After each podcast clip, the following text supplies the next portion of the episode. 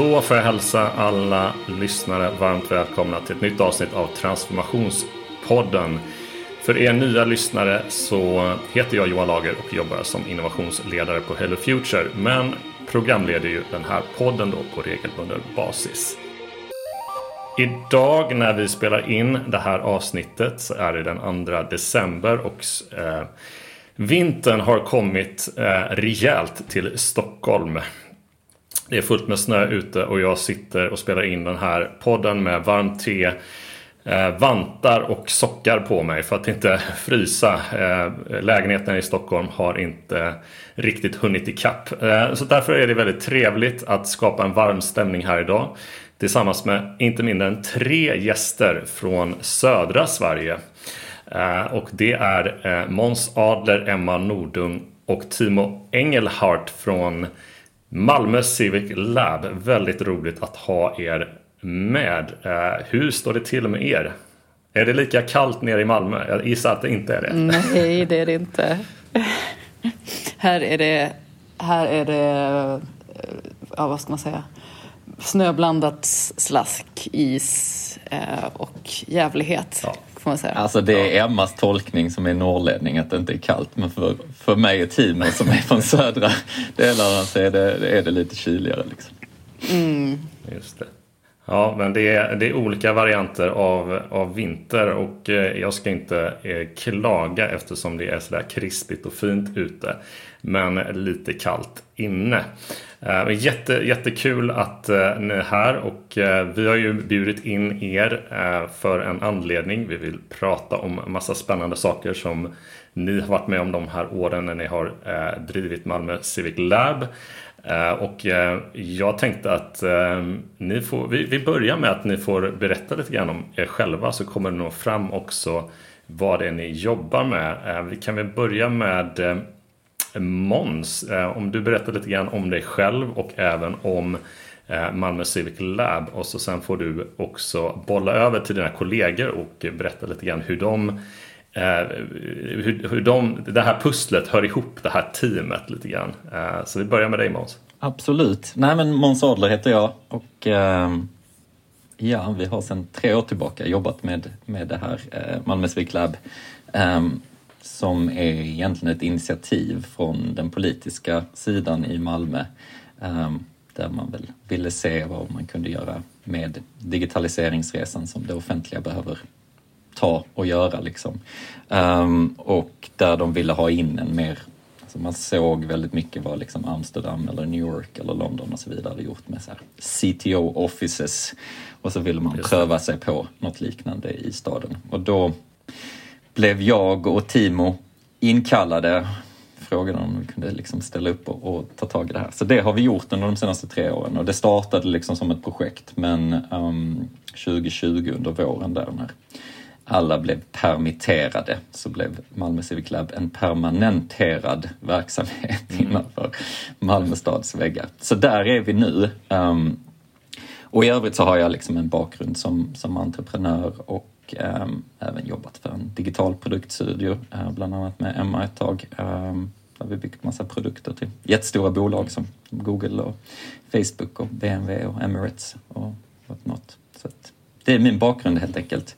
Ja. Uh, och i, i, Malmö Civic Lab har jag väl liksom egentligen lite mer så här uh, business Alltså har vi råd att göra detta? Ehm, det är väldigt mycket digitalisering för digitaliseringens skull, vilket vi i det privata inte gör, utan vi gör ju det... Alltså när man kommer från det privata gör man ju eh, liksom, man, man söker effektivisering liksom och effektåterhämtning. Liksom.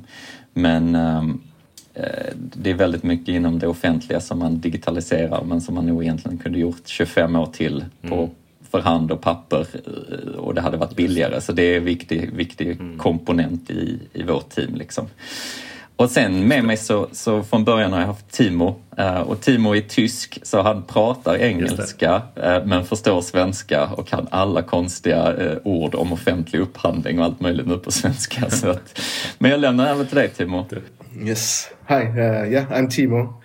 Uh, I'm originally from Germany, and uh, this year is the 10th anniversary that I've been living in uh, Sweden. So um, I came here to study, and then joined startup, the startup scene, and uh, working as a software engineer, uh, was joining early stage startups, and then kind of quickly realized that I'm more interested in the problem solving rather than the, the coding part. So the coding is kind of like a tool that I have in my pocket, and I'm happy to be able to use it. But it's more about the problem solving. And then, uh, yeah, was uh, moving around uh, in the uh, in the world, and uh, uh, came back to Sweden and wanted to do something where I felt felt like I have a more positive impact with my work. And then this opened up, cool. so I was happy to join together with Måns.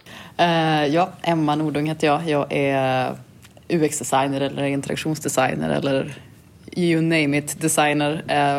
Det jag jobbar med är oftast ja, men, hur saker hänger ihop till någonting som skapar värde för den som ska använda det. Och sen är det lite olika på vilken nivå det sker. Jag har tidigare jobbat i, som Måns sa, på en digital produktstudio eh, och då har jag jobbat med att liksom, bygga appar tillsammans med utvecklare. Och då handlar det ju om liksom, hur saker hänger ihop i en liksom limiterad produkt. Men här på, på Malmö stad handlar det kanske mer om processer och eh, liksom tjänstedesign på ett större, liksom på en nivå upp. Liksom. Och det tycker jag är gött. Det är roligt att lösa problem. Det är roligt att lära sig hur saker förstår och det är roligt att tappa into, på en fin anglicism, tap into de som, alltså folk som jobbar med det och försöka förstå deras, deras uh, processer och liksom boosta deras problemlösande snarare än att jag ska komma fram med någon genialisk lösning. Liksom. Så det är väl därför jag är här. Ja, men eh, roligt att höra lite om era bakgrunder och eh, det här är ju den här presentationen eh, är egentligen ett, eh, en bra eh, sammantaget budskap varför vi har, gör den här podden. För det är ju väldigt, det är ju en väldigt spännande kombination av kompetenser och bakgrund som har gått in i det offentliga för att göra någonting nytt och sätta fart på saker och använda eh, Eh, er, eh, liksom, era erfarenheter, kunskap eh, och liksom, nya ögon in i de problem som finns i det offentliga. Och därför kommer det bli väldigt intressant att höra era olika synvinklar på det här och vad då lyssnaren kan ta med sig av att jobba på det här sättet som ni har gjort. Och ja, vi hoppas att det blir, vi tror att det blir väldigt inspirerande att höra på på, på er berättelse. Eh, och vi, jag tänkte vi, vi kastar oss rakt in på det när jag, när jag börjat lite eh, toucha vid det. Men det är ju liksom filosofin som, har, som, som ni har liksom etablerat i Malmö Civic Lab. Hur ni jobbar, liksom arbetsfilosofin som jag förstår när jag, när jag har gjort lite research och pratat med er inför det här avsnittet och, och se att det, det lyser liksom igenom. Jag vill inte sätta ord på, på det jag, jag ser men jag skulle låta er få liksom berätta lite individuellt och, och tillsammans hur, hur den här filosofin liksom tar sitt uttryck och eh, vad som varit liksom framgångsfaktorerna med att jobba på, på det här sättet och eh, utifrån uppdraget som ni fick från Malmö stad då för några år sedan. Nej men alltså uppdraget vi fick var väldigt, väldigt diffust och vagt utifrån att vi skulle under första året bygga tre prototyper. Och sen var det inte så mycket mer. Det fanns ingen definiering på vad en prototyp var eller definition of done eller någonting sånt. Så jag tror jag och Timo um, slog våra huvuden ihop ganska fort liksom och det, det är väl en väldigt tydlig liksom, problematik som jag har upplevt inom det offentliga som är lite tydligare i, i det privata med liksom, vad är målsättningen och hur, hur ser den ut och hur konkretiserar man den väldigt, väldigt tydligt. Så jag tror jag och Timo ganska snabbt liksom satte oss ner, alltså det vi förväntar oss av oss själva är åtminstone att, mm. um, att vi ska jobba med olika flöden och processer och tjänster Eh, med förvaltningarna. Det är de som har problemet. Vi satt centralt till att börja med på Statskontoret som är liksom någon form av administrativ apparat för alla förvaltningarna i staden. Men jag tror vi är ganska tidigt, vi vill vara ute där problemen är, vi vill äta och sova och leva med dem. Um, vi måste kunna ta hem våra egna lönekostnader innan, inom 12 månader. Det vill säga att vi kan inte liksom bygga enorma system och lösningar som om vi har tur tio, och tio år senare har någon return of investment utan det måste, det måste hända här och nu. Liksom. Um, vi försöker vara 100% assignade till en uppgift åt gången, att vi inte har 15 bollar i luften som, som liksom väldigt mycket av det offentliga också har och, och vilket gör att man hamnar på en väldigt abstrakt nivå och context-switchen kostar något oerhört. Liksom. Alltså det tror jag Emma också har erfarenhet från, från us där vi också kanske var ganska duktiga på att vara fokuserade på en sak åt gången eh, i förhållande till många andra studios och sådär. Liksom. Eh, men, men att ge problem den kärlek det kräver. Liksom. Mm. Um, så det var väl liksom några sådana saker som vi, vi ganska satte ganska tidigt. Alltså jag tror att Timo hittade varandra oerhört mycket i det här mm. praktiska, leverera snabbt. Um, mm. Vi såg att liksom det offentliga var bra på utredningar och den här typen mer av research, alltså det kan man. Mm. Men produkten Verkligen. är en pappersprodukt som ingen läser. Eh, och det är inte vi så vana vid utan man gör researchen för att den ska omvandlas in i en hypotes som ska valideras väldigt fort och billigt och som sen um, ska kastas om den var skit och, och, och byggas vidare på om den var bra. Liksom. Så det, det, tror jag vi såg ganska tidigt. Liksom. Jag vet inte om du vill tillägga något där Timo? Uh, yeah, I, I want to add that there was a lot, a lot of confusion in the beginning.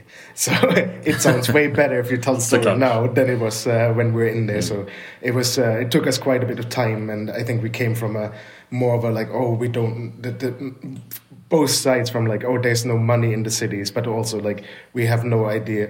There, there's limited knowledge about technology, but it, that didn't seem to be the case after we started uh, kind of like uh, digging in, but felt more like okay, this is more of a design issue and also a, we need a better well, and it's transformational work, mm. right? You need to get the people on board. So we had a couple of projects in the beginning that we didn't realize the the the transformation work that needs to happen. So we had uh, mm. early on the city had uh, we they had an e-service platform, and we had uh, we still had a lot of PDFs, and then we just had five students come in doing an internship, and we co- converted all those PDFs into digital services. like that, we've done it; it's done. So now, now we can roll it out uh, we, because we thought that was the problem, that the speed was the issue.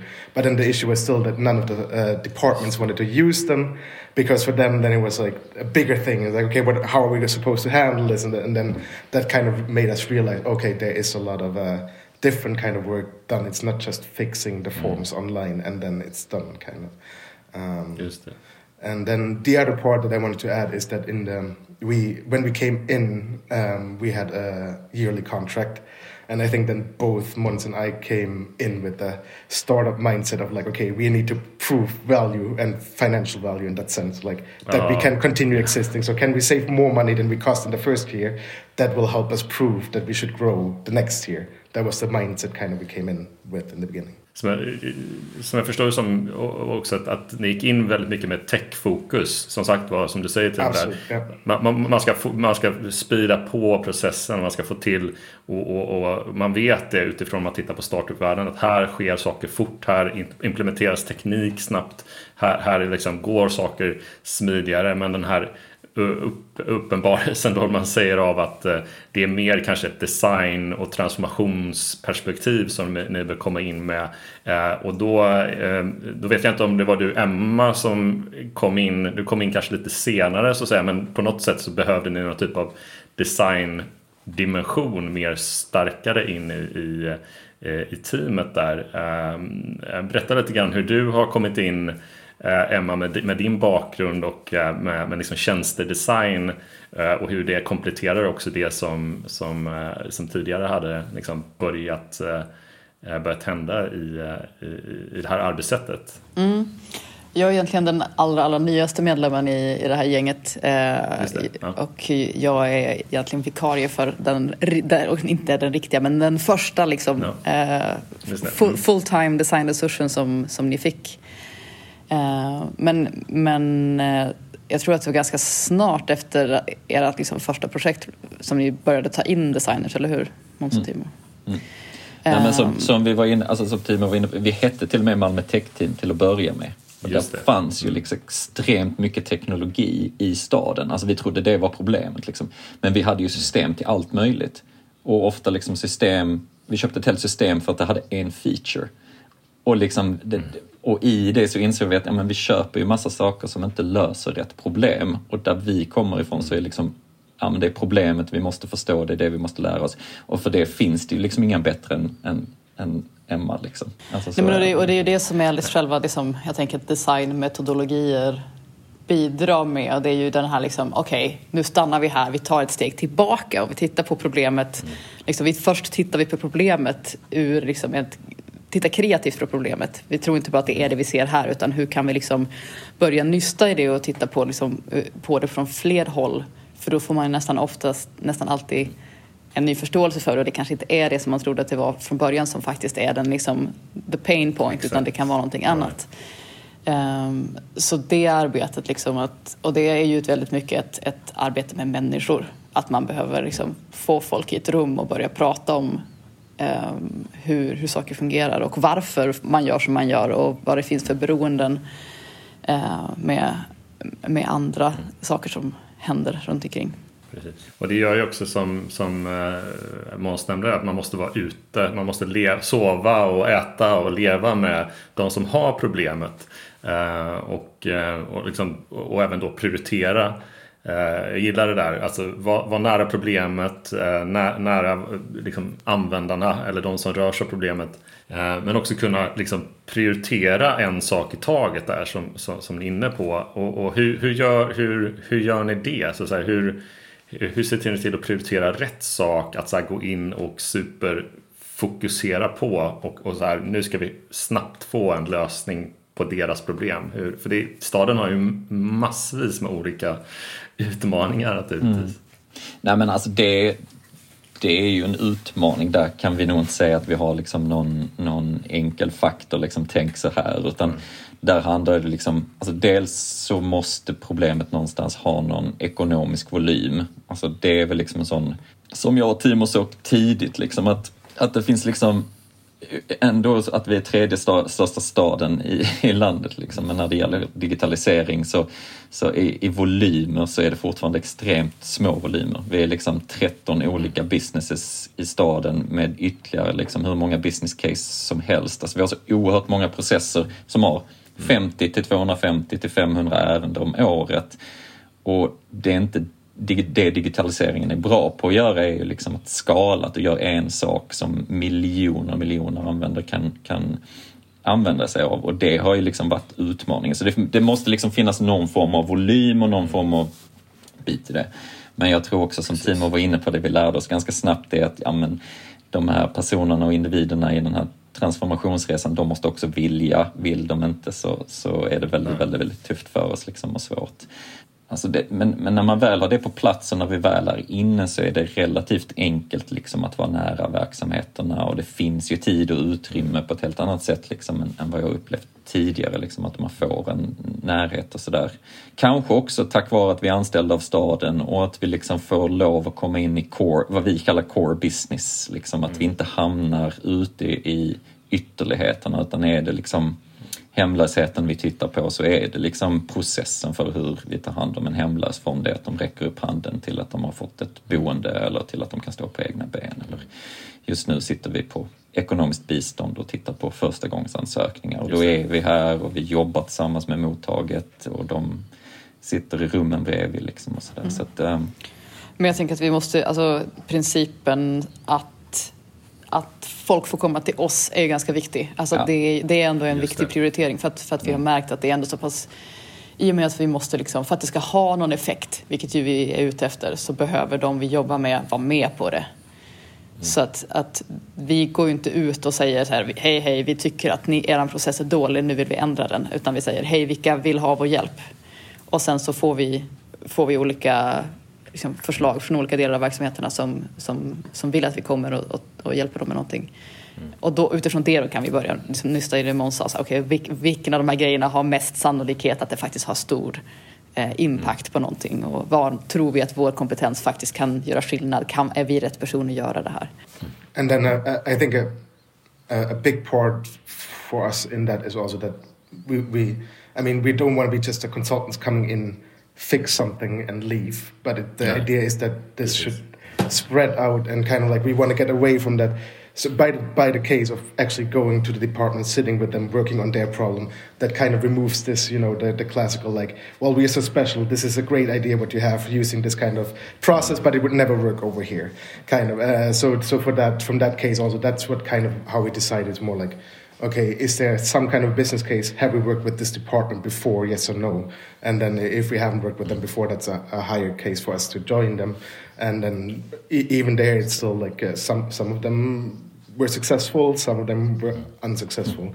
And e- even that part, when uh, Emma mentioned now the, that we were at the um, social department around homelessness, there we basically just got uh, uh, one one a guy that worked in IT, Jovo Boskovic, he recently became a boss, the digitalization boss of the social department, and they had some. So he made basically the opening for us, so which allowed us to come actually Ah, into okay. the core, in the core problem for them. So it, it, so I think it was like in the beginning, it was way more being very open-minded and being ready to jump on Yeah. things rather than thinking out like how should we design this process?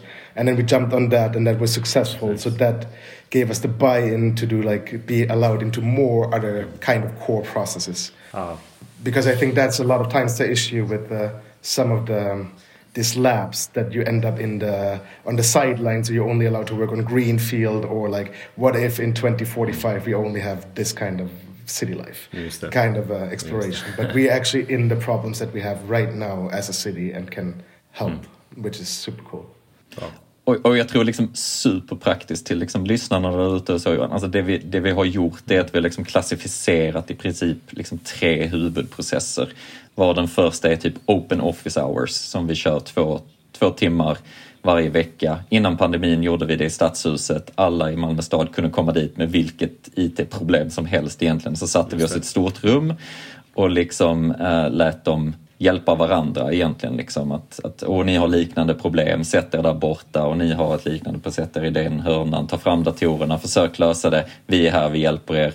Till folk som undrar, liksom, ja, allt mellan, mellan himmel och jord liksom, tar vi in i de här sektionerna. Och sen så har vi gör vi utlysningar på intranätet och säger att ja, nu har vi en tre månaders slott som kommer upp här till hösten. Vem, vilka projekt har ni där ute som ni skulle vilja att vi kommer och ser över? Och så skickar folk in anmälningar och så tar vi intervjuer. Och ofta där vi ser är ju att man har en svår förmåga att förstå om detta är ett två timmars jobb eller om det är liksom ett tvåårsjobb. Ja. Det är lite så här flytande och i det så, så försöker vi då hjälpa dem och navigera dem. Och är det två timmars jobb, ja då tar vi in dem i open office hours. Är det ett är det liksom ett längre så har vi en tre månaders sjok vi försöker sträva efter. eh, Då vi går och verkligen ifrågasätter hela processen. Och sen har vi någonting som vi kallar liksom mer lite så här två veckors eh, sprint där vi liksom bara vi ifrågasätter inte så mycket vad de gör utan vi bara försöker optimera den processen i, i sig. Liksom. Ja, eh, det var just min, min fråga som, som, som ni har redan svarat på. Det är liksom hur har ni nått ut under den här tiden och, och kommit nära verksamheterna? Och eh, det du, du är inne på där också Måns, det är ju att ha lite olika alternativ också på hur man jobbar och, och, och angriper problemen och, och försöker förstå vilken eh, eh liksom, eh, ja, är det kortare sprint eller en längre process eller är det insiktsarbete eller vad det nu är som ska göras då. Och sen har ni ju fått göra mycket spännande. Jag kan ju säga det att eh, vi ska länka till det i, i, i i, Eh, i undertexten, eller man kallar det, till, till det här poddavsnittet. Men ni har en, en blogg eller en medium, eh, vad ni vill kalla det, där, där ni lägger upp mycket, eller också YouTube-klipp och så vidare. Eh, och det är väldigt spännande att gå in och se se de här olika experimenten och olika projekten som är gjort, de olika lösningarna. Eh, för de är ganska många eh, och det är roligt att se eh, liksom att det faktiskt det har blivit verkstad. Det har, ni har inte bara fastnat i, i byråkratin, ni har liksom lyckats med att ta er bortom, bortom det här tröskandet av att inte få så mycket gjort. Eh, så jag tänkte ni får gärna berätta lite grann om, ni ju, som, som ni har nämnt då, ni har jobbat med hemlösa, ni har jobbat med allt från rumsbokning, lekplatser, handikappsanpassning också tror jag. Ehm, berätta lite grann, vad, vad, har varit, eh, vad har varit de mest spännande utmaningar ni har fått? Och eh, eh, ni får gärna berätta om något case som ni har jobbat eh, tillsammans med på. Och det måste ju då vara, vara lite, lite, kanske lite nyare case där som Emma, du är rätt, rätt ny in här. Ni kanske ska bara berätta vad ni gör just nu. Men, men eh, eh, ja, det är fritt att svara på frågan. Ja, nej, men vi kan väl liksom börja med vårt flaggskeppscase och sen kan vi prata det. om lite mer vad vi, vad vi gör nu. Men liksom det, det låter bra. Ja, nej, men det Timo var inne på tidigt då med, med Jovo Boskovic som tog över som digitaliseringschef för eh, arbetsmarknads och socialförvaltningen i Malmö. Han kom ju tidigt till oss med eh, en utmaning kring att de tyckte att de behövde liksom en algoritm för att matcha hemlösa med eh, olika lägenheter och, och, och boende som man hade i staden. Och det sa vi väl liksom, ja det låter intressant, det är liksom absolut sådär, men vi vill liksom se hela processen och vi eh, tog in en, en, designer då också till teamet under en tre period. Vi satte oss där med dem. Och så började vi liksom mappa upp hela processen från det att någon räcker upp att ja, nu behöver jag ett hem till att de kan stå på egna ben. Vad är alla saker vi gör och hur vi beter oss? Mm. Och det vi fann ganska tidigt då, eh, när vi gör de här mappningarna så, så kopplar vi ofta det till vad vi kallar för business data men som i grund och botten är bara hur ofta gör du detta och hur lång tid tar detta? Och det vi såg ganska tidigt då var ju att det, här, det man löste, den här algoritmen för att matcha, det var ett, ett tre timmars möte på onsdagar som fem socialsekreterare möttes från de olika socialtjänstkontoren i Malmö. Samlades i ett rum och så hade de en lista med boende och så hade de en lista med folk som behövde de här boendena. Och så försökte man liksom diskutera och då då tittar man ju ganska snabbt och så ser man, okej, okay, då har vi 15 timmar att spara i veckan. Ja, bygga en algoritm. Ja, vi kan nog fortsätta ha det här mötet i, i 20-30 år till innan vi har sparat in de ja. pengarna för att det ska bli en bra algoritm. Äh, inte riktigt, va? men alltså åt, åt det hållet. Det är ganska dyrt att utveckla och vi vet inte om det har så hög effekt. Liksom. Men det vi då också hade sett när vi hade mappat hela tjänsten var att efter det här mötet som man har på onsdagar var att tog det första steget i processen efter att socialsekreterarna sagt att ja, men den här personen får detta boendet var att de skickade ett dokument till fastighetsägaren som då hade den här lägenheten som vi nu skulle hyra. Mm. Och som egentligen inte ens en gång var ett kontrakt utan bara ett informellt godkännande att de tillåter att den här personen ska bo där. Och det tog i genomsnitt 16 dagar eh, att få ett svar. Det skickades det. med post. Mm. Uh, och vi liksom tänkte, ja men vad är detta liksom egentligen? Hur lång tid tar den där processen? Vad är det de gör, fastighetsägarna liksom? Och det vi också såg i statistiken var ju att såklart 62 procent av alla lägenheter vi tilldelar var från vårt eget kommunala bostadsbolag, alltså Malmö kommunala bostadsbolag. Så vi började med den största där och fick till slut tag i dem och kom in och, och hittade en, en kvinna där som hade ansvar för de här eh, dokumenten som vi då skickade. Och hon beskrev sin process. Ja, jag sitter här och väntar på de här dokumenten. Sen så, de kommer lite huller om buller och ja, och sen när jag väl, när jag väl sätter mig ner, ja då tar det fem, fem minuter per ärende och det är aldrig mer än 15 ärenden per vecka. Så ja, en timme ungefär tar det för mig och så bara börjar vi tänka här, okej, okay, vi betalar 1100 kronor per natt. Uh, vi har 450 hemlösa i genomsnittet any given moment. Ehm, det innebär att varje dag vi kan korta den här processen i världen halv miljon mm. svenska kronor på årsbasis. Ehm, så vi, vi bad bara den kvinnan, är det okej okay att du är redo torsdag morgon eller förmiddag efter att vi har haft det här onsdagsmötet och vi vet vilka individer som går till era lägenheter.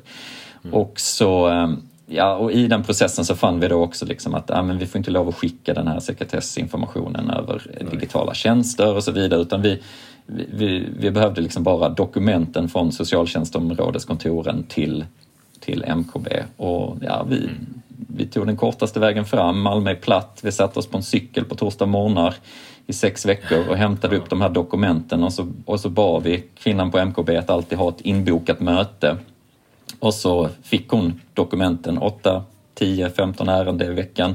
Gick igenom dem och strax efter lunch så, så hade vi svar eh, på att ja, men det här är godkänt. Alltså vi godkände 96 procent av fallen så det var inte heller så att vi förväntade att det inte skulle bli godkänt. Mm. Men i varje fall, um, och det sparade oss då bara i MKB-fallet ungefär en, en, en 5 miljoner på årsbasis. Um, så väldigt, väldigt, väldigt konkret och enkelt i det där. Liksom. Um, men bara så jag förstår det rätt lite där, alltså ni, ni cyklade runt eh, men eh, det är ingenting ni gör, eh, bara så jag förstår det rätt där. Det, det, det, det gör ni inte varje vecka, cykla runt och, och gör, gör de här sakerna. Jag, jag förstår inte riktigt, alltså, hur skalar ni upp det här och sättet att lösa problemet på? Alltså, så jag tror det viktiga här är ju liksom att, att lösningen är ju väldigt sällan digital till att börja med i prototypstadiet. Precis. Utan det vi, det vi försökte bevisa var ju liksom att det är fullt möjligt. Vi kommer att spara de här pengarna. Vi validerar hypotesen att kortar vi tiden här så kommer faktiskt det bli en effektivisering i processen. Um, det vi lärde oss dock när vi cyklade var att vi hade ett av de här socialtjänstkontoren på Möllan i Malmö uh, och MKBs huvudkontor ligger vid Triangeln och för er som inte känner till Malmös geografi så är det typ 350 meter däremellan. Mm. Så slutresultatet var att alla de andra socialtjänstkontoren skickar över digitalt de här dokumenten till det. det. kontoret på Möllan och så går en, en person över från Möllan till ja. på torsdag morgon. Snyggt. Och det är lösningen, det var ingen digital lösning och, och, och sådär. Och jag tror den, det gav oss liksom ett, ett bra headspace också som Timo sa tidigare att det här är, mm. alltså ofta så drygt, nej men vi hade ju aldrig kunnat komma på det om det hade varit en digital lösning men nu satt de här med, med till att börja med en cykelresa och sen en promenad som en lösning på, som sparade oss liksom mångmiljonbelopp. Liksom. Så det var väldigt svårt att ducka för att, att det liksom inte är mm. för oss. Eller sådär. Ja. Men det tror jag är liksom grund, grundföreteelsen. Och det jag tror det vi ser är ju liksom i det att just det här att gå till handling, att göra, att någon jävel faktiskt satte sig på cykeln mm. är ju liksom det viktiga här, för det gjorde ingen. Alltså ja. vi kom med förslaget och sa vi tror detta sparar fem miljoner, det enda ni behöver göra är att cykla.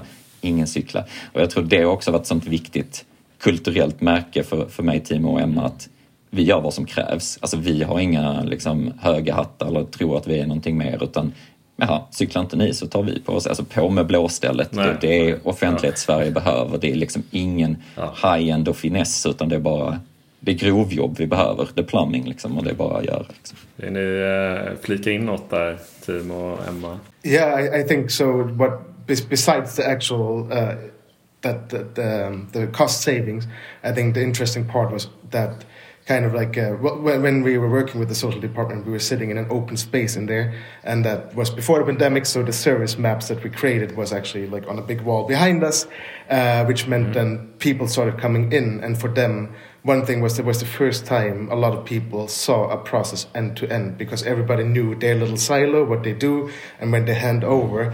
Uh, so it became suddenly a discussion around the citizen and their problems no longer about but this department is not doing what they're doing so that that was one exactly. part and then just by us questioning so many things i think there was a lot of uh, in the beginning irritation and we always asked like why why why why is that really a law and mm-hmm. finding out that there's there's like these ghost laws that keep on existing because some rule might have been mm-hmm. introduced at some point by a boss people keep on following the boss. Yeah, exactly. And then the new boss is like, I don't know, we don't. And everybody thinks, oh, we need to do that because of the law. And it's like, no, this was not a law. This is just some process left over. These kind of things started appearing, uh, and and I, I, think that was uh, very interesting. But also that part of it that it was, um, yeah, I think that we didn't come from. Uh, you know a high horse or like yeah this is like very pragmatic and like what what do we need to do yeah. uh, i think that demystified a little bit digitalization as well uh, and it's like yeah it's it, it's not magic that we everybody can help and participate. Ja, jag ska, och vi måste liksom tillägga också, alltså det, som, det som jag är dålig på att nämna men som kanske har mer värde här inom det offentliga är ju liksom, alltså fem, de här fem miljoner kronorna på årsbasis i all ära men liksom, vi kortade de facto tiden som du sitter mm. som hemlös och inte vet vad som ska hända och du, där du bor på liksom ett, ett akutboende och med, med nästan två veckor också. Va? Så det finns liksom en jätteuppsida för den hemlösa att ja men okej, nu vet du var du ska bo, nu ska vi bara skriva kontrakt och de kan liksom börja se sig om vad det är med möbler och vad annat de behöver liksom och var barnen ska gå i skola och så vidare. Så, att, så att det ska också nämnas. Liksom Vill du flika in något också Emma? Där? Nej, jag var, jag var ju inte med. Så jag kan ju tyvärr Nej. inte liksom... Mm, jag önskar att jag hade varit med här för det, hade, ja. det låter som en sån sjukt rolig insikt att få. Bara, men vi kan bara cykla och så löser vi problemet. Mm. Uh, nej men det jag tänkte på var väl också liksom att det, att det men det nämnde, nämnde Timo också att, att jag tror att det vi kan se nu att det, det här projektet fick liksom en ögonöppnare för många som jobbade mm runt omkring där som bara så här, som för, dels tror jag att så service, alltså tjänstemappning är ett, ett, liksom ett verktyg som funkar superbra Mm. som det första steg inom det offentliga för att det, det är så pass enkelt och det är liksom inget konstigt. Det är bara liksom sätt upp det ni gör på, en, på ett papper och gå igenom det. Och, men man ser så himla mycket saker när man gör det. Så jag tror att det, det fick mycket effekt. Alltså att man förstod vad, liksom, hur ska vi börja om vi vill titta, liksom, effektivisera eller lösa problem som vi har. Att det, liksom, det blir väldigt tydligt. Ja, du är inne på något där med att kunna visualisera problemet eller visualisera verksamhet, eller tjänsten eller vardagen för dem. Och där kan jag gissa att, att din, din kompetens kommer in väldigt, väldigt väl där i, i projekten. Så att, säga, att kunna, eh, för det är så mycket offentlig sektor som handlar just om Ja men och säger det är utredningar, det är, det är statistik, det är rapporter och så vidare. Men det är först liksom kraften i den här visualiseringen som gör att, att eh, folk öppnar ögonen och säger okej, och aha, kan vi göra på det här sättet? Och det finns också en eh, koppling, tänker jag. Alltså, det, är en delikat balans mellan, alltså, som, som Måns sa, man är ju väldigt duktig på att kartlägga och utreda. Men det är någonting med det perspektivet man har om man, om man utreder för att bygga eller utreder för att bara liksom förstå. För någonstans måste Ja. man stoppa. För att om man ska bygga så då är det ju, då tittar man på så här, hur mycket ska vi ta reda på så att vi kan börja, så att vi kan börja bygga någonting. Precis. Och då går man liksom inte vidare så här, hur, hur ska vi kunna kartlägga allt? För man Nej. måste stanna innan det. Så jag tror att det är ändå ganska viktigt Precis. och det är också eh, någonting som också är kanske lite, alltså jag har fått uppfattningen om att, att man är väldigt mån om att göra det riktigt ordentligt. Mm. Men att det kan vara en fälla i sig att man gör det så ordentligt att det sen inte riktigt kommer någon vart. Och att det är någon form av pragmatism som i alla fall jag tar med mig från liksom, det jag jobbat tidigare. Att, att ja, men vi måste bara göra just enough för att kunna börja bygga någonting. Det är liksom en jätteutmaning för offentlighetssverige för vi ser ju liksom en enorm trend kring designtanken och, och tjänstedesignjobbet. Liksom. Men det är fortfarande meningslöst så länge det stannar på en tjänstedesignkarta över en process. Inte meningslöst, men, men liksom förändringen i sig, alltså prototypandet, hantverket som Timo har och som, som liksom Emma har. Och liksom, att, nej, det handlar inte bara om att mappa eller förstå utan det handlar om att förändra och förflytta och optimera och effektåterhämta. Liksom. Så att det, det tror jag, liksom, och där, där märker vi ju många av våra kollegor runt om liksom, som, som jobbar med tjänstedesign, ja det finns ingen som kan implementera. Och, och, och, så, och det är därför det är så viktigt för oss att ha alla de här tre grund, grundhattarna inom, liksom, inom designtanken kring, kring, liksom, kring projekten där vi tar de här olika hattarna och verkligen har end-to-end. Vi klarar av att bygga och göra allt. Liksom. Vi, vi är ett crossfunktionellt team som har den kapaciteten att, att göra en ny lösning end-to-end. Liksom. Mm. Du får förklara vad du menar med hattar Måns, vi har inte pratat om det innan. Nej men vi har ju liksom, jag har ju businesshatten och Emma har designhatten och Timo har eh, liksom ingenjörshatten eller kodningshatten på sig. Liksom. Så, så där, och i de balanserna mellan teknologi, design och, och kostnad, det är ju där vi befinner oss liksom, och det är det vi måste förstå och hantera liksom, och balansera i varje läge. Det finns ingen mening att, att fortsätta och, och liksom mappa världens bästa design eller liksom mappa världens bästa tjänstekarta om det kostar mer än vad, vad lösningen kan spara. Liksom. Eller bygga en lösning som, som är alldeles för stor och komplicerad för kostnaderna som problemet egentligen hem, återhämtar. Nej, men det, är ju, det- genomsyrar också när man, när man eh, tittar på eh, er blogg och de här videorna och de här casen att det handlar om att så snabbt som möjligt börja liksom prove eller så här, liksom försöka få någon typ av ja, eh, data på att det här, det här funkar och det här kan lösa problemet. Ehm, och en del videos på när, när du Eh, Måns är ute i någon, någon, någon liksom ruskig februariväder där och, och filmar lite och visar ungefär så här kan det gå till.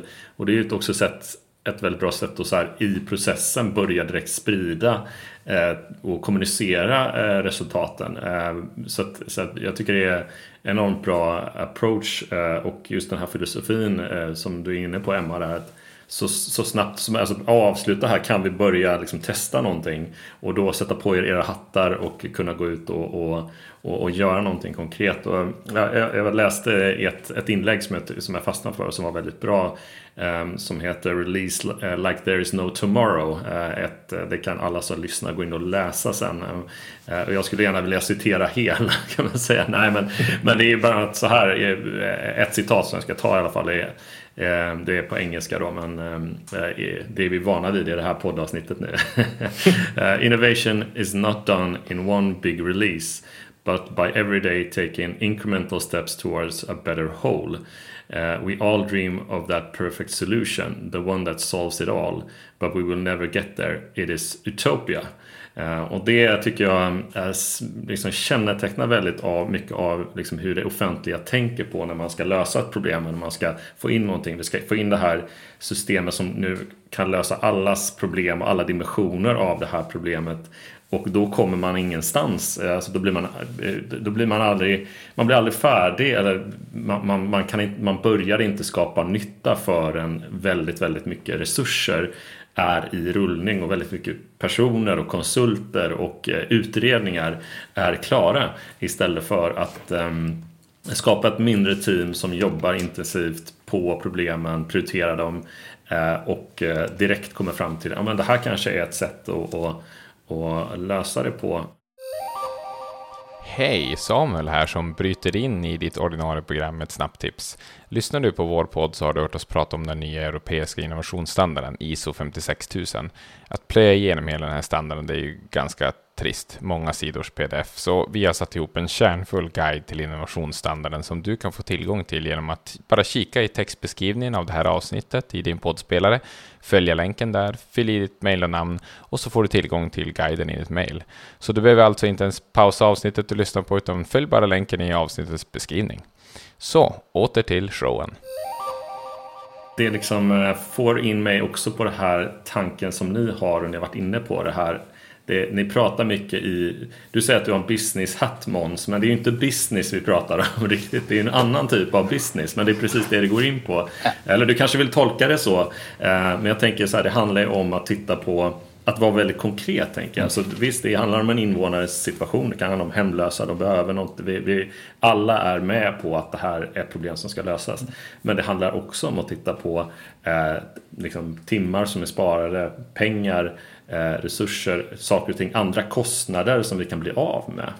Alltså jag, jag tror liksom Alltså för att göra det jättetydligt, så det handlar liksom, där finns ju liksom några sådana filosofiska vägval som, som vi tog tidigt. Liksom. Men i grund och botten, där var ju en sån sak, alltså ingen upplevde jag i staden i det offentliga räknade på sin egen tid. Alltså det var som att det fanns en oändlig resurs där liksom. Mm. Och där, där man är van själv när man har eget bolag eller, eller liksom i konsultvärlden, varje timme har ett enormt värde liksom och det är det vi, det är det vi måste räkna på. Mm. Men det är ju inte heller så att vi är ute efter att bespara konkret utan för mig handlar det om att förflytta resurser från det som är onödigt och meningslöst. Alltså vi har en enorm administrativ apparat mm. i det offentliga och alldeles för låga löner till lärare och äldrevårdspersonal och så vidare. Det är den förflyttningen som, som mm. vi är ute efter liksom. och det är det vi vill se på något sätt. Så att jag tror i det där att, att det är liksom det som är businessen i min,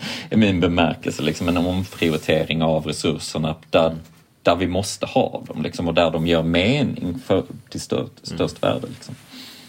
Another example in the same re, re, is that like often we kind of like try to create the same process for everybody Uh, and that usually is an analog one, so that means that we have like five minutes for each case, rather than saying, okay, let's figure out like, here the 80% for them it's super easy to do it in a di different way. Let's automate or like improve that one make it super easy so that you actually have time to spend with the hard cases 20 30 minutes or an hour because i think that's a mm. big issue right now that it always feels like this. We have to stress every case. Nobody has the time to actually sit down and listen properly to the, the problems people have and uh, so i think that that that's another perspective on the Mm. Nej, men det finns ju liksom sån mentalitet. Ah, men, eh, nej, men det finns ju 0,5 procent i den åldersgruppen som inte har bank-id. Då ska vi inte göra det. Aha. Eller så gör vi det då för att 99,5 procent har det.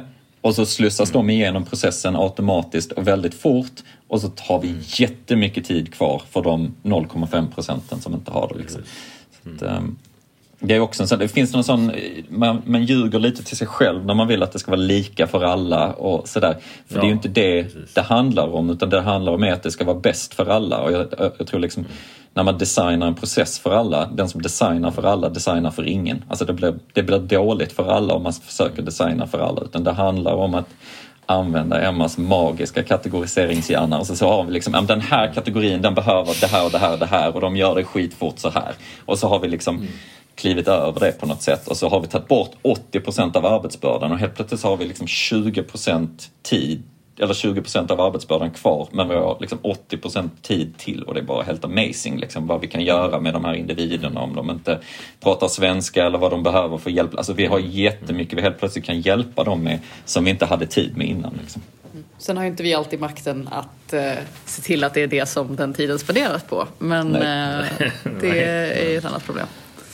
Ja, det, det, det är spännande att, eh, att, att få, få den, den här... Eh, jag, jag tror att många kan, kan eh, ta till sig det här och för- och förstå och, och börja tänka lite annorlunda kring, kring liksom hur, hur man ser. Alltså jag, jag tänker på att ni kom in med ett annat perspektiv och eh, som ni varit inne på kommer från liksom startup-världen då. Och det var ju lite det som var också mm, anledningen till att det, det startades upp. Man, man såg att det bubblade, det hände saker hela tiden i, i startup-världen i Malmö. Många nya bolag, många nya eh, liksom, succéer och intressanta lösningar. Och så tänker man som stad, men vi har många problem, vi har, eller vi har mycket som, som, som kan göras annorlunda. Vi vill få in den här, den här energin så att säga in i Eh, och ni har ju varit inne lite på det, vad, vad, vad ni stötte på för, för förståelse på hur verkligheten var då i början. Men kände ni att ni, var det lite naivt eller hur, hur, hur känner ni nu efter ett par år att, att ni har kunnat, liksom, vad, vad kunde ni ta med er in så att säga från det? För, för jag ser mig framför mig då, liksom, ett par stycken väldigt så här tech-entreprenör, eh, utvecklare som, som jobbar med intressanta projekt och så tänker man, ja, men här kan vi göra jättemycket. Eh, det var inte risken att gå in i väggen eller hur, hur, hur, hur, hur, hur har det gått med, med liksom, är, det, är det ett helt sätt, nytt sätt att tänka om eller vad, vad, vad har stannat kvar? Så att säga? Alltså vi bryter ju ihop en gång i veckan. Alltså så är det ju. Det, gör man ju liksom. Men inte för, det, är- vi bryter ju inte ihop för att det är för mycket. Alltså det, är, det, är, det är inte stressigt. För att tempot är ju lägre på ett sätt än i liksom, privata sektorn. Eller liksom, ja, men som Måns sa, där man jagar timmar. Så, vad ska jag spendera den här timmen på? Det, är, alltså, det finns ju inte och det är väldigt skönt för det gör också att man har mycket mer tid till man har mycket mer tid till det kreativa arbetet som man saknade, eller som jag saknade i min förra arbetsplats. Men däremot så bryter vi ju kanske ihop för att det är svårt att komma igenom. Det är svårt att liksom, accessa nästa steg. Det är liksom, allting är liksom in, innystat i andra processer som man inte alltid kan få direkt access till.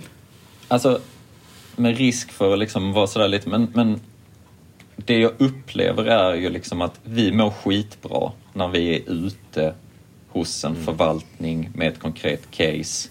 Du vet, alltså där en feedback loop är nära tillbaka till den här individen. Alltså är det en lärare och den inte gör sitt jobb bra så kommer ett suddgummi ganska snart. Eller, alltså du vet, den typen av feedback, när de är där då förstår vi och vi är med. Men det finns inom det offentliga en, ett ledarskap och en, en ledarskapskultur som handlar om någon form av strategi.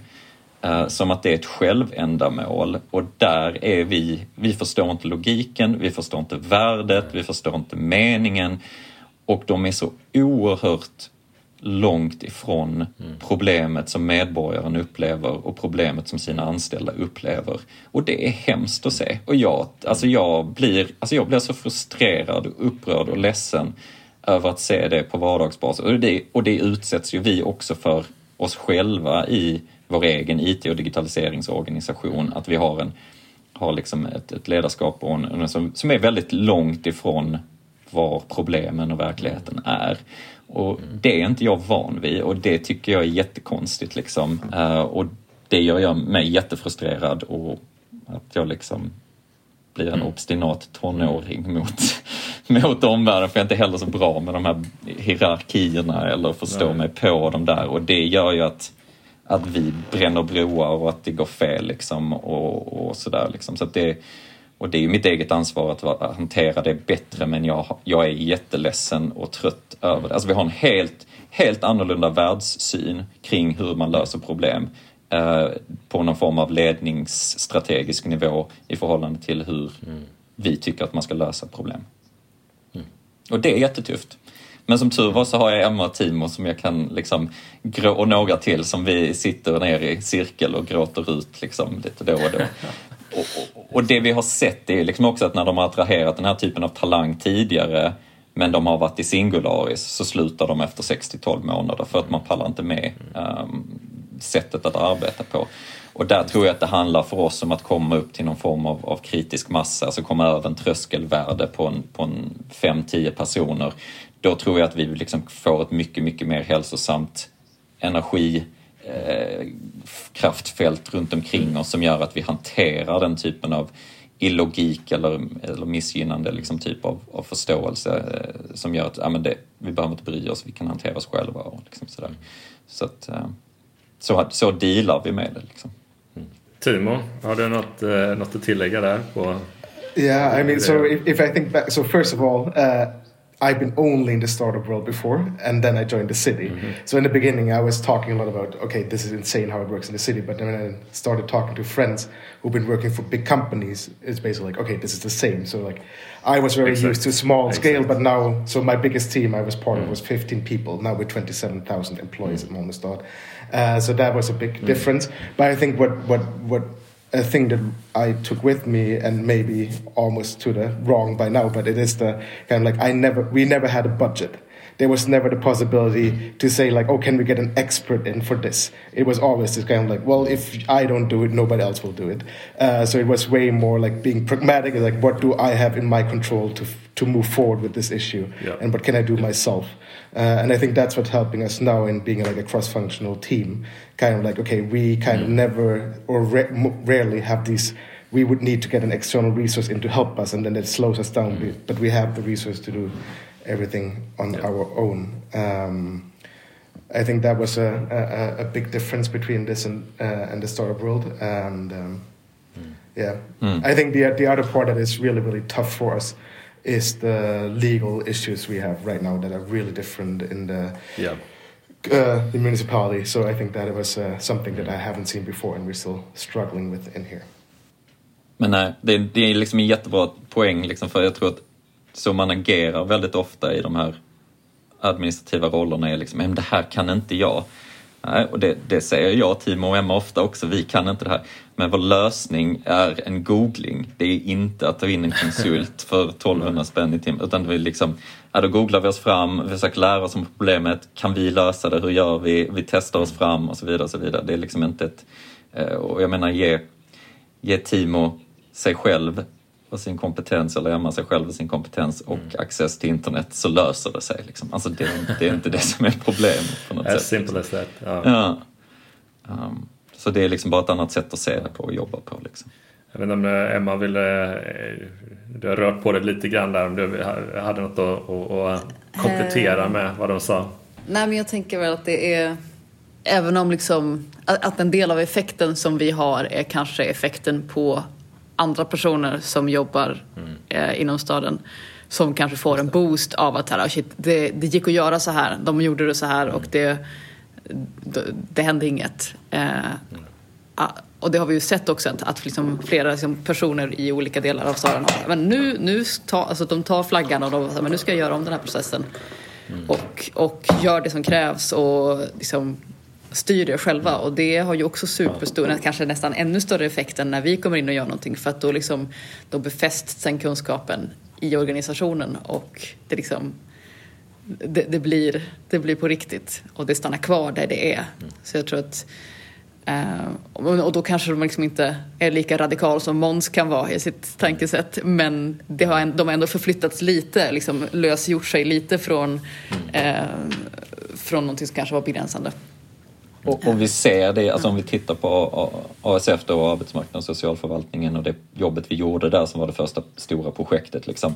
Alltså nu tre år senare i kombination med Jov och, och, och några andra individer. Liksom, de skickade ju 25 personer till tjänstedesignutbildning. De har ett extremt mycket mer prototypande och iterativt arbetssätt och det, det ser ju resten av hela staden. Alltså alla andra förvaltningar är ju imponerade på något sätt över hur de rör sig och, och det fina är ju mm. det också att de, de sitter ju väldigt hårt fast i de typer av lager, la, alltså lagar och regelverk som gäller kring kring, kring det som Timo tycker är frustrerande också kring vilken mm. typ av verktyg och sådär vi kan använda. Liksom. Men, mm. men det går liksom. Alltså det mm. går. Det, det, är lite tuffare, det är lite mm.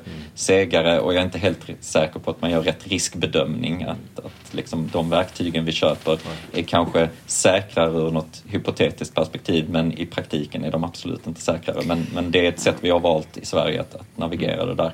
Så då får vi acceptera det. Men det går ändå att göra. Alltså det är det viktiga att med sig. Och det bästa är ju Liksom från, från det exemplet är ju att de har börjat ta kontroll över den, tekniska, sina tekniska resurser också. För det ser vi också mm. liksom att man är inlåst i stora system från stora leverantörer som man har upphandlat. Och det är också för så stora processer att det är svårt att ha en översikt över liksom vad de gör. Och inga av, de här, liksom, inga av de här stora systemen har bra API så det är svårt att bygga liksom, små lösningar som kan hjälpa till med specifika problem. Men att man börjar nu ta kontroll över att vi, vi, måste, vi måste förstå vad det är vi upphandlar. Vi måste se till att det faktiskt stöder våra processer och att vi har flexibilitet att ändra dem om vi behöver ändra dem. Um, för det tror jag är det som är det allra viktigaste. Att, liksom, att det spelar ingen roll hur, stor, liksom, hur mycket insikt och hur duktiga liksom, tjänstedesigners man är om man sen inte har tillgång till den som faktiskt kan ändra på ett flöde i ett system. Då är det ju så här waste och mm. det är ett jätte, jättestort problem. Jag tyckte det var en sak som, som Timo sa där som jag tycker är viktigt att lyfta upp inför för liksom nästa poäng eller nästa fråga. Och just att om man kommer in i ett stort bolag så har du precis samma problem. Alltså det här ni kan från startup-världen eh, är något jag har tänkt på eh, kring, ett, kring ett annat problem som jag ser är väldigt stort och vi har behandlat det i transformationspodden tidigare och det är problemet i offentlig sektor men lika mycket i större bolag som vi jobbar med innovation och transformation.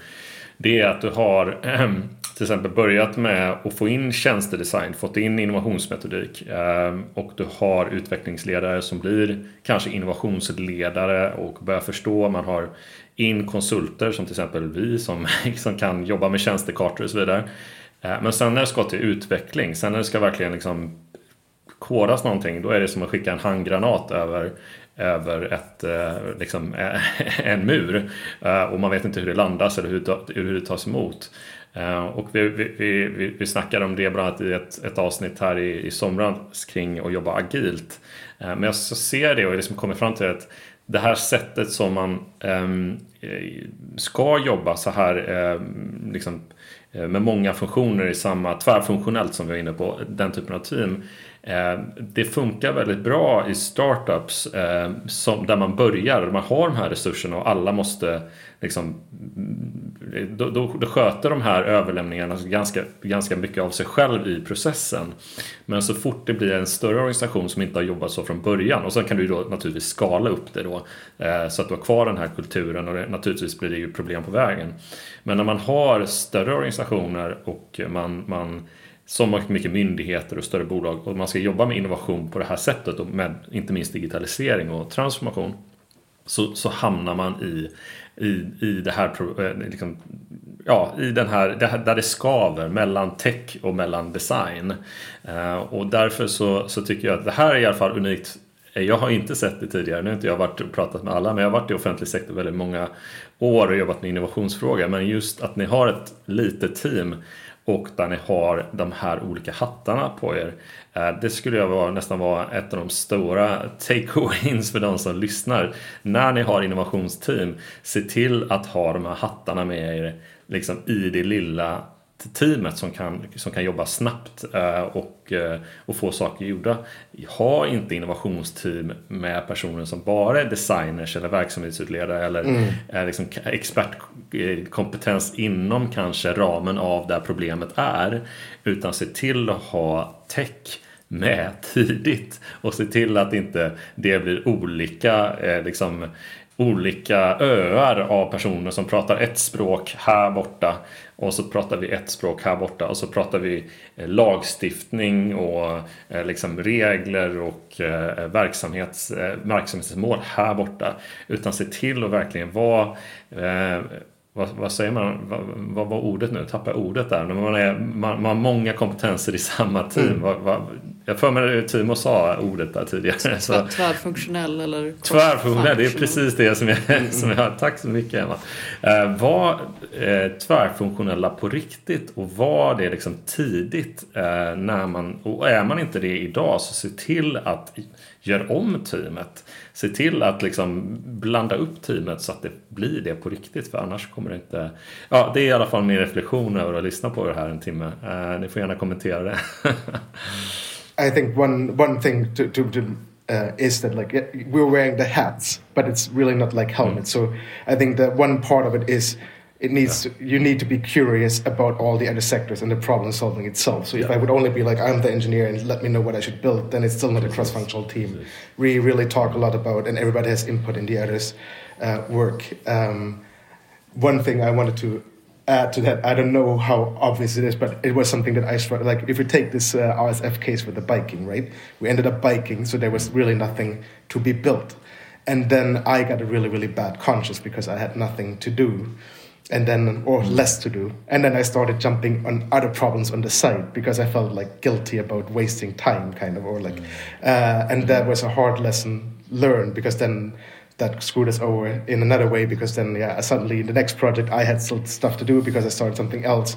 But re- the realization that uh, in a cross-functional team, not everybody needs to be 100% occupied all the time. That's not the point of it. Right. Even if that's not the case, it's still going to be efficient in the end because you have those resources mm. that you need available when you need them. Jättebra. So I think that was something that I uh, wanted to Bra. tell ja, people. Och jag tror den andra Super. delen är att misstolka inte ett crossfunktionellt team som att ja, räkna på business caset, mappa tjänsten och bygg utan allt det här sker hela tiden samtidigt. Precis. Eh, alltså Timo är med i användarintervjuerna. Han sitter här nu och lyssnar in på samtalen kring ekonomiskt bistånd när de plockar upp dem. Mm. Även om han är utvecklare. Och, och, och, det måste man för att förstå problemet. Alltså man måste mm. vara med i alla delar och vi måste liksom dela den bördan av att okej, okay, hur gör vi detta nu bra? Liksom? Och det, det är liksom super, super viktigt så det inte heller blir liksom att ja men vi har ju alla kompetenserna men de jobbar ändå liksom med ett först detta, sen detta, sen detta. Det är inte så det är utan nu är alla tillsammans 100% assignade tre månader framåt. Detta är det enda ni äter och lever och gör. Mm. Inga andra problem, inga, inte för mycket Nej. förströrelse kring andra saker utan det här är det ni gör. För att som Timo säger, till syvende och sist är det billigare för lösningen mm. blir så oerhört ja. mycket mer bättre och effektiv. Mm. Och att det är också i det här tomrummet där man inte har någonting att göra, det är ju där man hittar lösningen. Alltså det är ju mm. där ens hjärna får tid att göra så här lateral connections. Så att eh, det är naturligt ju att det är downtime i ett den, liksom, kreativt eller liksom, mm. undersökande arbete. Och jag menar, vill man läsa mycket på liksom ren så forskning kring det där så finns det ju liksom jättemycket, till och med nere i produktionslinjer, hur mycket mer effektivt det är att ha en maskin på 50 procent än att ha en maskin på 100 Alltså, och det är också en sån där förståelse som, som jag tror offentlighetsvärlden måste, måste inse i sina resurser att ja, men det hjälper inte att fylla upp liksom, så att en person är 25% där, 32% där, 28% där och 5% där utan Nej utan det är mycket, mycket mer effektivt för slutresultatet att, att mm. den här personen är ungefär 50-75% assignad och sen så finns det utrymme i och, och frigörande och det är liksom vilken, vilken linbok som ni plockar ner som helst från bokhyllan mm. berättar ju detta, även till och med i fysiska ja. produktionslinjeprocesser. Liksom. Just det. Ja. det här var ju verkligen ett, ett problem som eh, vi får eh, fortsätta tackla med det är offentligt anställda och även i bolag mm. som eh, har slicat upp, man har slicat upp personens tid i lite olika mm. pizzaslicer. Några är lite större än de andra men de adresserar olika typer av uppgifter, problem och projekt och eh, det, det, tror jag också är en anledning till att, att många nu när vi har jobbat på distans och försökt liksom zooma oss igenom eller teamsa oss igenom ett och ett halvt år så är det många som har blivit väldigt slitna och trötta. Mm, eh, mm. Inte bara för, för arbetssättet utan också för att man inte får eller kan fokusera mm, på, mm. eh, på, på, en uppgift i taget. Utan man har många uppgifter. Man har redan många bollar och så ska man sköta det från sin, eh, från sin lägenhet. Mm. Eh, eller sitt hem eller på, på distans. Och eh, det, har, det har skapat en trötthet och en liksom ett ofokuserat innovationsarbete hos, hos många under den här mm. tiden. Ja. Och jag tror liksom viktigt också att förmedla i det är ju liksom att det är ju inte så att, att, att vi inte klarar av att projektleda oss själva eller inte klarar av vår egen administration eller inte klarar av, Nej. utan det gör vi ju också. Men vi har en gemensamt ansvar för det och ibland tar Timo lite större ansvar, ibland tar Emma lite mm. större ansvar. Liksom så här, att, att de här ytterlighetsrollerna som man dessutom skapar, de, de lever också i oss som ett team. Liksom. Men det viktiga i det är att det är, alltså, Timo, det är mycket lättare för Timo att projektleda oss också än vad det är för en projektledare att kunna koda. För det är en kunskap som är oerhört svår att anskaffa sig. Medan mm. Timo är en genial projektledare också för att han vet vad som mm. behöver framåtdrift och när och planering och mm. struktur och så vidare. Så jag tror där går man också sig väldigt, väldigt vilse. Alltså vi, vi är ju, om vi tittar på vår egen organisation generellt så är vi extremt mycket av den här mer projektledande strategiska rollen mm. och så kan ingen hantverket och det vi behöver är hantverkare Nej som kan lite leda och ta ansvar mm. och det finns det väldigt mycket mer av. Liksom. Men, men, här inne så finns det bara de som kan leda men de har inget att leda. Liksom. Alltså, och det är en jätteförlust för oss liksom, och, och trög. Mm. Men om vi, eh, om vi går in på lite, avrundar lite här. Vi får se hur lång avrundningen är. För jag tycker det är så spännande samtal eh, att ha med er. Men jag tänker, jag var inne, lite inne på, det var nästan som att jag gav det rådet då, men jag tycker att det är egentligen utifrån, det är uppenbart utifrån hur ni jobbar då eh, med de här olika hattar eller hjälmar var det väl du sa Timo där, att det, man har på sig. Att det inte är hjälmar. Att det, att det inte, nej, precis. De är inte fastspända under hakan, de går att ta av. Nej, okej. Okay. okay.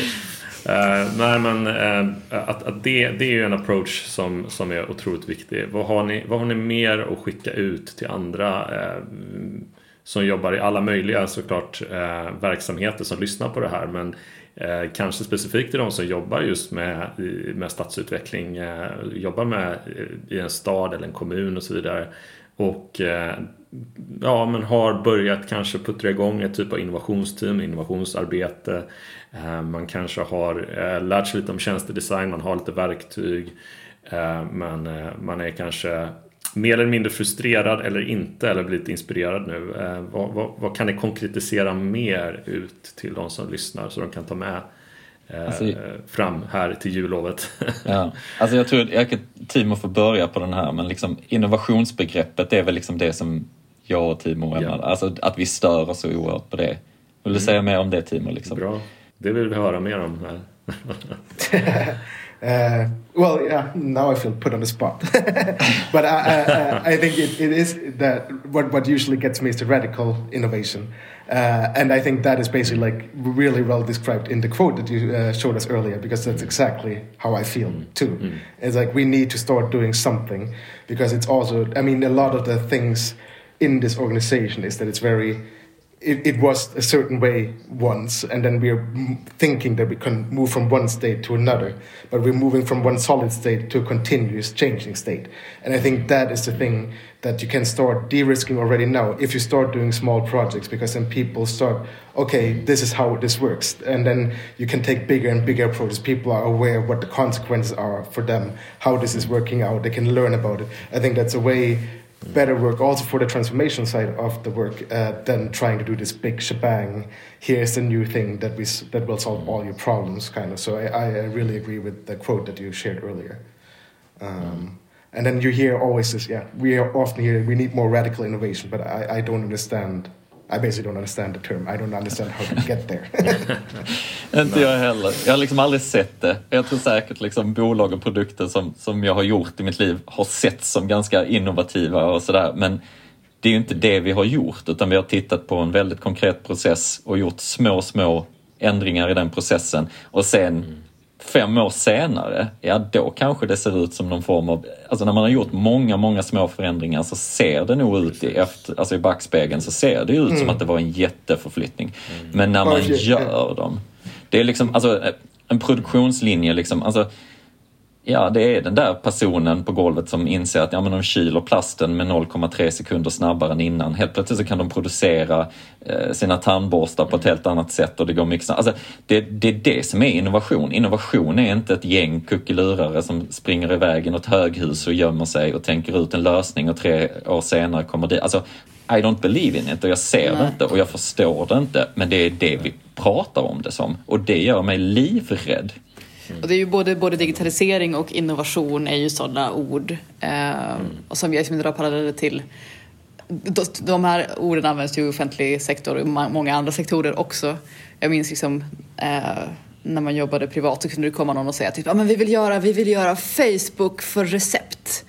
Och då, har de liksom, då tittar de på Facebook som om det var en grej som någon gjorde med en intention. Medan det, det började ju inte som så här, jag ska ta över världen och göra ett socialt nätverk som alla kommer att ha. Utan det började med, hej jag ska göra, kolla så att vi alla på mitt universitet kan hitta varandra. Liksom. Och det är ju samma sak med digitalisering och innovation. Det handlar om att använda nya, liksom, läsa in sig på nya verktyg, de digitala verktygen och lösa problem som folk har. Och sen så, om man är tillräckligt nyfiken på de problemen och om man har tur och hittar ett problem som råkade ha liksom, eh, liksom effekter ut på många andra problem, då blir det en jättestor innovation. Men det är inte det som är slutmålet. Slutmålet är ju att lösa problem och eh, förbättra folks vardag. Typ. Uh, uh, yet, yet again an example from the social department, but for instance they introduced uh, for uh, when people are kind of like recurrently um, applying for economic bistånd, they introduced uh, an online form to fill that out. That's not innovation in one sense at all. But the consequence of that meant that 400 social secretaries suddenly don't need to f- like fiddle with papers, and basically they were like social workers but working as admins. Mm. Suddenly they don't need to do that, and they actually have time to spend with the clients in meetings and actually working on a problem, trying to help them out of their social situation. So in my mind, that is radical innovation. But from the outside, it's just an online form, kind of. So yeah. Mm. Nej, men det är ju, du är inne på det. Jag, jag, tänker att det är ju det stora värdet det skapar och hur, hur väl man kan skala upp det värdet som är någon typ av bevis på om det är innovation eller och sen spelar det inte så stor roll om vi pratar om att den är radikal. Om det nu, mm. Tim du är inne på, skapar det en sånt stort värde så snabbt och för så många. Eh, så, ehm, så ja, varför inte? Men det är ju som, som du säger, börja ha en liten annan approach till eh, innovation. Och jag gillar ju verkligen det här systemtänket och, och titta på innovation i offentlig sektor eftersom det inte är de här Eh, Eh, det, det, det är bolag och entreprenörer som kommer ta fram de här eh, liksom nästa generations eh, tjänster och produkter. Men offentlig sektor kan ju innovera så mycket i små, små detaljer, eller man som ni är inne på, små, små tjänster, lösningar som till en helhet skapar på sikt en helt annan typ av stad och, och löser väldigt mycket av de problem vi har idag. Och det, det är mycket som jag börjar tänka på att vi skulle kunna prata mer om här. Men du håller på, du vill säga någonting. Nej, men alltså, jag, jag tror liksom ja. det viktiga för folk att ta med sig det också är liksom att, att det offentliga, det vi behöver är ju liksom en, en effektiviseringsresa och och då ja. verktyget digitalisering är den, det starka verktyget här. Mm. Men vi är ju 15 år efter. Så vi ska titta på vad vi gjorde för 15 år sedan. Alltså det finns ingen relevans för oss att ge oss in i VR eller AI eller någonting, för vi är inte där. Vi har inte gjort hantverket, vi har inte byggt liksom pipesen eller liksom så här, vi har inte satt den strukturen. Så det är mycket mer på med blåstället, ut och gör grundarbetet och det är där vår organisation är och det är det vi behöver göra. Vi behöver inte tänka på vad dagens teknikjättar gör och hur vi kan applicera den teknologin utan vi behöver få den stora volymen av processer smått, smått så successivt optimerade. Vi behöver få verksamhetssystem med fina API -er. Vi behöver bygga oss ur de verksamhetssystemen in i små, små liksom, aktiviteter så att vi får den kontrollen som Emma pratade om tidigare. Liksom, och det arbetet måste vi göra först och sen när vi har gjort det kan vi ta oss vidare. Liksom och en, en viktig poäng som kom i början av podden, ni, ni hade ett mandat att göra det här. det, det, är också viktigt. Och hur, hur har det mandatet fortgått då? Alltså hur, hur, känner ni att det finns en vision? Finns det en riktning på, på liksom ledarskapsnivå? Att, eh, att, alltså ni får fortsätta göra det här för att ni, ni, ni uppenbarligen visar på bra resultat. Men hur, hur, hur, ser ni, om ni är ärliga, lite ärliga, hur ser ni på framtiden av att, att man vill gå åt den här riktningen? Är det, är det positiva eller är det... Eh, ja, alltså, nej, alltså... nu är ju Måns obstinat tonåring Måns också. Nej men alltså jag personligen, som, så jag tycker det är nattsvart liksom. Alltså vi, mm. vi är inte alls, från, från en strategisk och ledarskapsroll så är vi inte alls där. Tyvärr liksom. Uh, och, och det är jätte synd liksom. Men, mm. men de som faktiskt har en påverkan, det vill säga förvaltningarna, de som faktiskt har problemen, alltså inte centrala adminsfunktioner, utan de som faktiskt har problemen. Där är det ju jättetydligt. Alltså jag menar när vi går ut med utlysningarna och så här, det blir bara fler och fler team och enheter mm. och avdelningar som söker. Det blir väldigt, väldigt mycket fler från dem vi har varit på tidigare som vill ha ännu mer. Mm. Alltså, så att det är ju en rörelse som, som är pågående. Och sen så det frustrerande för oss som team är ju att feedbackloopen tillbaka i vilken, liksom, men vad behöver vi som stad för verktyg? Hur vi behöver vi strukturer och funktioner? Mm. Den, den tycker jag inte riktigt vi landar ännu, eh, tyvärr. Mm. Och det ska jag bara vara ärlig och säga och, och sen Sen kan folk tycka vad de tycker, liksom, men, men där känner jag att vi är. Uh, uh, och det är jättefrustrerande och det gör att vi tappar motivationen för det vi behöver är mer skarpa verktyg så att vi kan prototypa och iterera ännu snabbare så att vi har lägre risk, det kostar mindre för att validera de effektåterhämtningar vi vill göra. Men det kommer inte och det händer inte och det rör sig inte. Liksom. Och det är jobbigt liksom, och frustrerande. Nej, IT är fortfarande liksom stöd, stödsystemsfokus på, mm. inte så mycket. För nu pratar vi om verksamheter, alltså vi pratar om kärn, kärnan i alla kommunens mm. verksamheter. Vi pratar inte om mm. liksom, det som hjälper oss som jobbar i kommunen. Men det är fortfarande ofta dit man liksom det man tänker på när man pratar om IT, men vi behöver ju helt andra IT-stöd ja. nu. Och, och, vi har en väldigt annorlunda sätt att jobba där, där liksom IT köper plattformar, men de har inget use case. Och där vi vill bygga use casen fyra, fem gånger om för att verkligen förstå vad den här plattformen ska göra. Och det är först när vi mm. har ett ekonomiskt problem med att hantera väldigt, väldigt många formulär eller väldigt många som vi behöver en plattform. Vi behöver inte en plattform först som vi sen ska trycka ner in i förvaltningarna. Uh, och det, det, är väl liksom den logikskiftet som vi vill till, liksom, som vi har svårt och som vi kämpar med varje dag och, och, och gör att vi tappar mm. energi och lust stundtals. Liksom. Ja, vi ska inte avrunda det här med alldeles för mycket. för att eh, det är mycket så positivt som händer. Men jag förstår den här kluvenheten och det är naturligtvis så. Eh, vill man föränd skapa förändring i offentlig sektor så, så, så krävs det uthållighet. Det, det är något jag lärde mig under eh, 15 år i offentlig sektor. Eh, och det är väl kanske någonting som, eh, som, som passar vissa personer. Vissa personer har det, andra inte. Och jag förstår utmaningen när man är van att få snabba resultat, man är van att jobba på ett visst sätt. Och jag tycker det är fantastiskt det, det ni gör och ja, den filosofin ni har och det tankesättet ni har jag har lärt mig väldigt mycket eh, genom att lyssna på er och eh, jag tror att eh, de som, som brukar lyssna på vår podd eller kanske lyssna på podden första gången och får lyssna på er, det här härliga gänget från Malmö Civic Lab, att de tar med sig ganska mycket nu att fundera på inför nästa år som är bara några veckor bort. Och då kanske man kan ha lite nyårslöften inför 2022 att ah, men vi borde vi borde tänka om när det gäller hur vi konstruerar vårt, vårt innovationsteam. Vi behöver tänka om vad det gäller för mål och resultat vi vill ha med innovationsarbetet eh, och eh, sen börja göra helt enkelt. Det är väl, det är väl om man skulle sammanfatta det ni, ni säger eh, med, med, bara en kort mening så är det bara bör, börja gör men naturligtvis vill man ju inte bli frustrerad och hamna i, gå i väggen för att man inte har mandatet och eh, kärleken ska vi säga uppifrån att få, få faktiskt göra det. Eh, tiden har, eh, har runnit på eh, och jag får bara liksom avsluta med ett stort jättetack för att eh, ni tog er tid allihop också. Det var fantastiskt. Det lyckades väldigt bra. Jag som sagt har aldrig gjort haft tre gäster samtidigt och jag tyckte att ni, ni hjälpte mig väldigt bra att hålla ihop den här, det här samtalet. Eh, och kul att se er så här live, äh, inte live då men över, över Zoom. Men det skulle vara väldigt roligt om vi fick träffas någon gång också mm. på riktigt. Jag kanske ska göra ett, ett studiebesök nere i, i Malmö här eh, under nästa år och eh, få, få träffa er och fortsätta den här diskussionen. Och då kanske vi spelar in en till podd, eh, en del två av det här och grottar ner oss i något av de här ämnena som, som ni har tagit upp.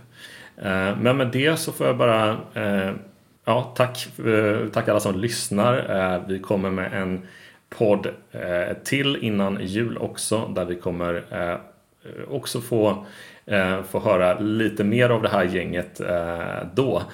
Men tills dess så får ni ha alla ha det jättebra. Tack så mycket Måns, Emma, Timo. Ha det gott så länge. Tusen tack. Tusen tack. Ha det gott.